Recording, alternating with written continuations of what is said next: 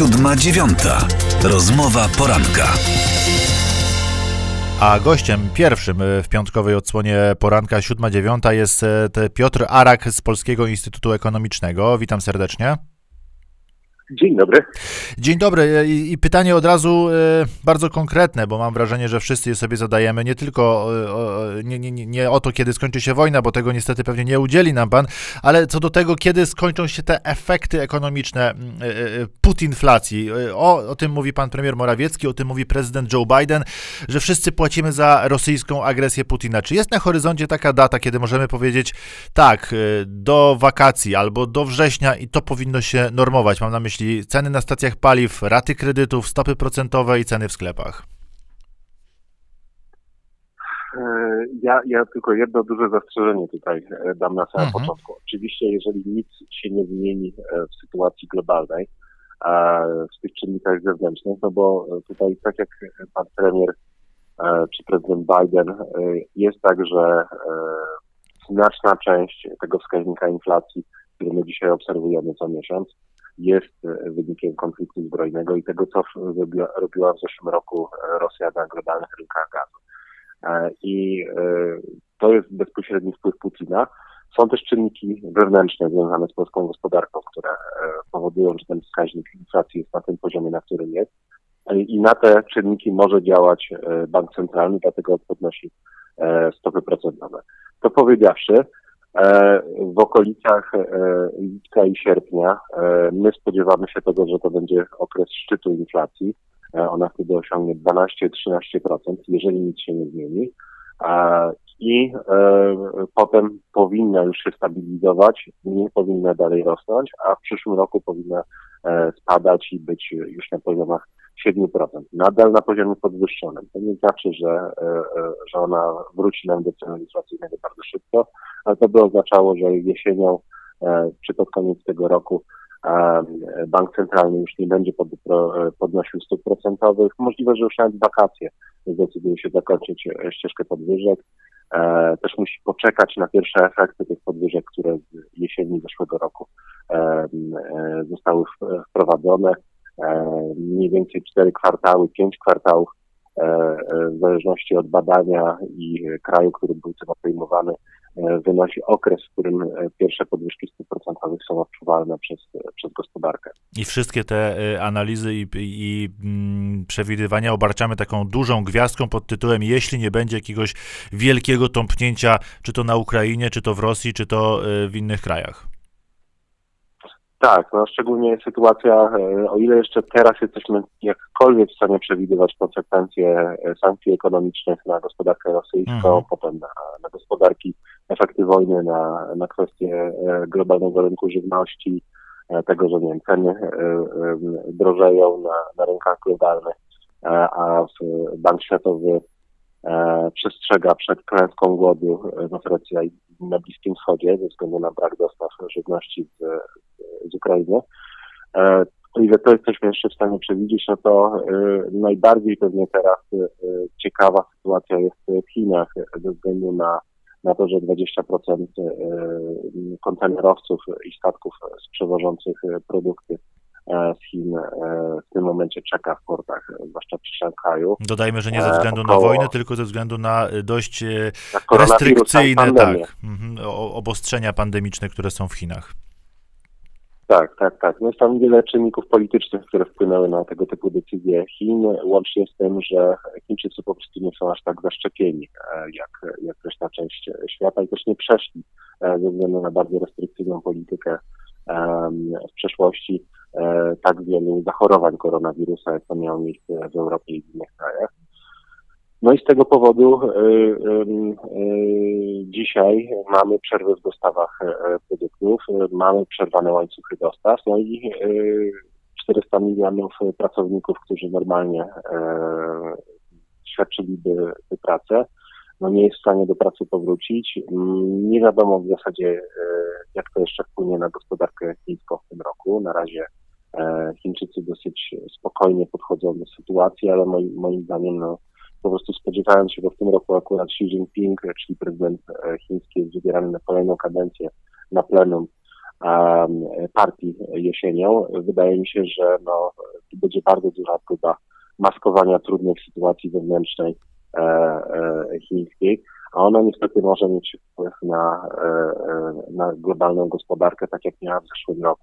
A rykoszetem, rykoszetem jak rozumiem, odbija się to e, także na polskiej gospodarce i na naszych e, cenach, naszych portfelach. E, wszyscy to pewnie rozumiemy, nawet jeśli nie mamy wykształcenia ekonomicznego intuicyjnie, że Chiny, że wojna, że Putin, że manipulacje na rynkach gazu, że to musi wpłynąć na inflację, na, na to, co dzieje się w Polsce. Natomiast pytanie o, o to, co może tu jeszcze zrobić rząd, by te skutki maksymalnie, maksymalnie obniżyć, czy spowodować, że nie będą będą aż tak odczuwalne dla zwykłych obywateli.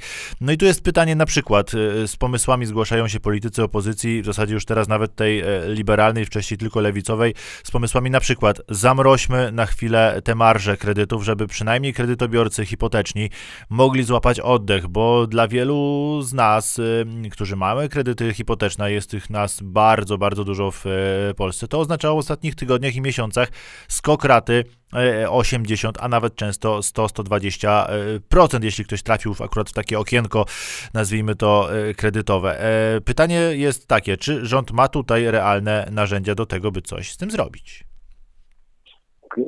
Gdyby to były tylko propozycje zamrożenia marsz albo redukcji marsz mhm. banków, to pewnie nie byłoby problemu. E, ja osobiście banki w Polsce mają dosyć e, wysokie marże na tle e, państw europejskich i, po sytuacji tych dwóch lat, kiedy stopy procentowe były niskie, wydaje mi się, że spokojnie są w stanie się odkuć finansowo przy, na, przy niższych marżach i to akurat może regulator się na coś takiego zdecydować, żeby obniżyć wartość marsz.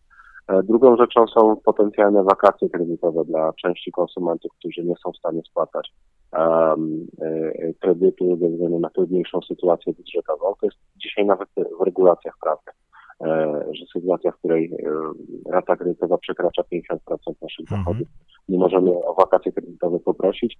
Może wiem, że rząd planuje jakieś liberalizację tych przepisów, tak żeby one dotyczyły trochę większej grupy ludzi.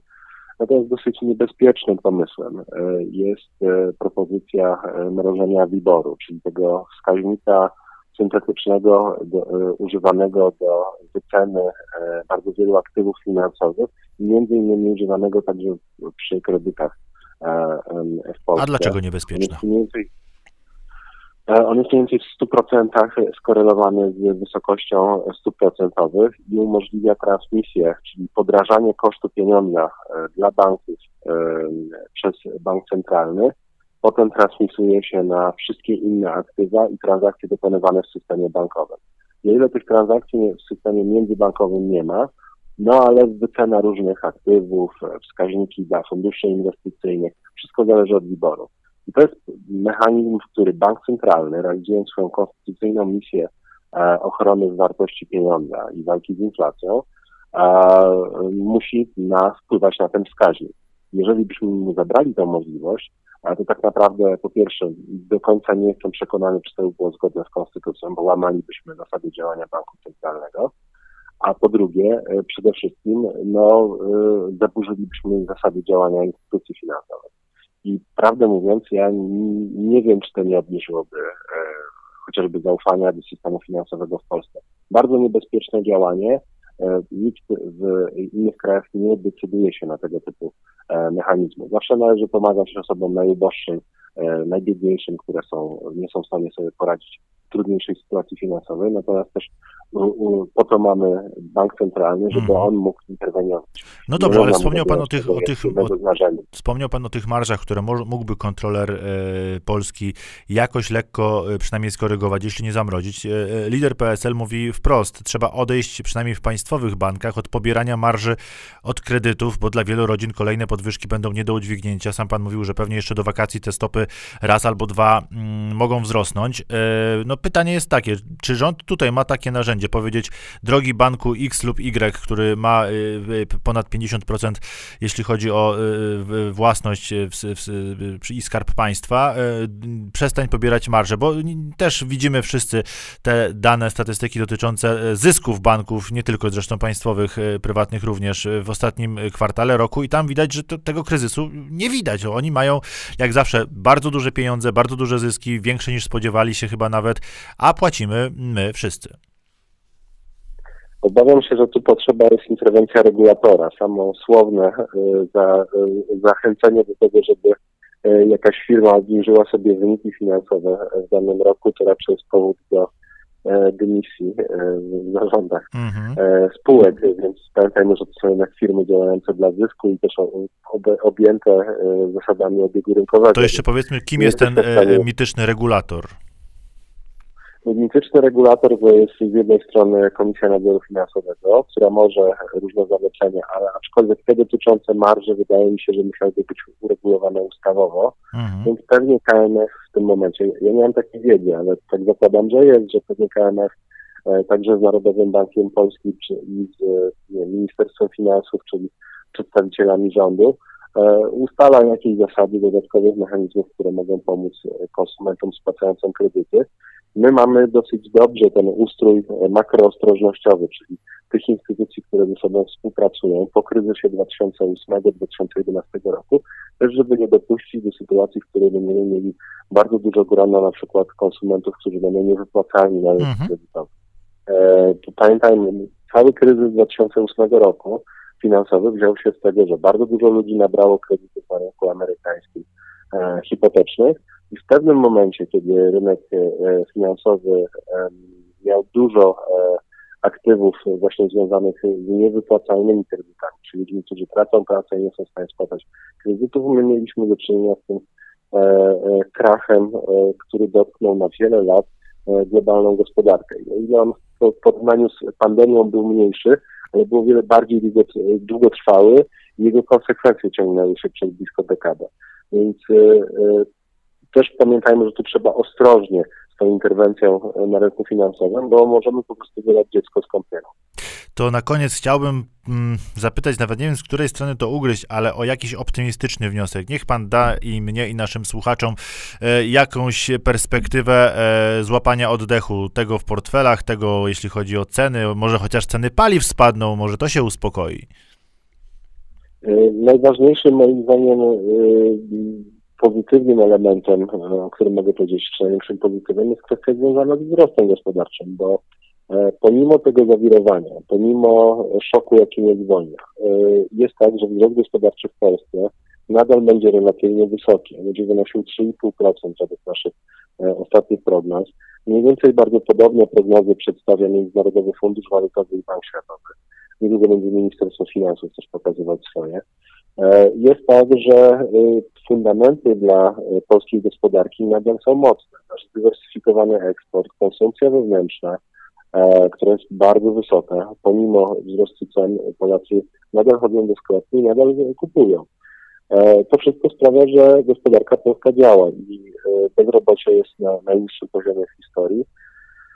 No i także wskaźniki zatrudnienia są na jednym z najwyższych e, poziomów historii. E, poziomów historii. To też sprawia, że osoby, które przyjeżdżają e, jako uchodźcy do Polski, dosyć szybko są w stanie znajdować pracę. Już mamy te informacje mhm. Kilkudziesięciu tysiącach osób, które podjęły zatrudnienie w polskiej gospodarce. I to jest coś optymistycznego, pomimo wzrostu cen, który jednak będzie hamować, bo to nie jest inflacja na takich poziomach historycznych, jak kiedyś była. Ona ma bardzo szczególne powody. Jest Putin, Rosja, wojna. Dodatkowo jest ilość czynników wewnętrznych, ale jednak ten poziom, który dzisiaj jest, jest przede wszystkim działanie Rosji. Ale polska gospodarka nie ma przed sobą złych perspektyw. My nadal będziemy się rozwijać i nadal kolejny rok będziemy mieli dosyć wysokiego realnego wzrostu gospodarczego. Krótko mówiąc, y, trzeba nam jeszcze zagryźć zęby i za kilka, najdalej kilkanaście tygodni powinno być widać światełko, które mam nadzieję nie okaże się pociągiem w tego tunelu, tylko rzeczywiście wyjściem z tego y, tunelu i jakąś perspektywą na przyszły już y, rok nieco lżejszą. Piotr Arak, Polski Instytut Ekonomiczny był naszym gościem w poranku 7-9. Dziękuję pięknie za tę rozmowę. Dobrego dnia. Dziękuję bardzo, dobrego dnia. Siódma dziewiąta. Rozmowa poranka.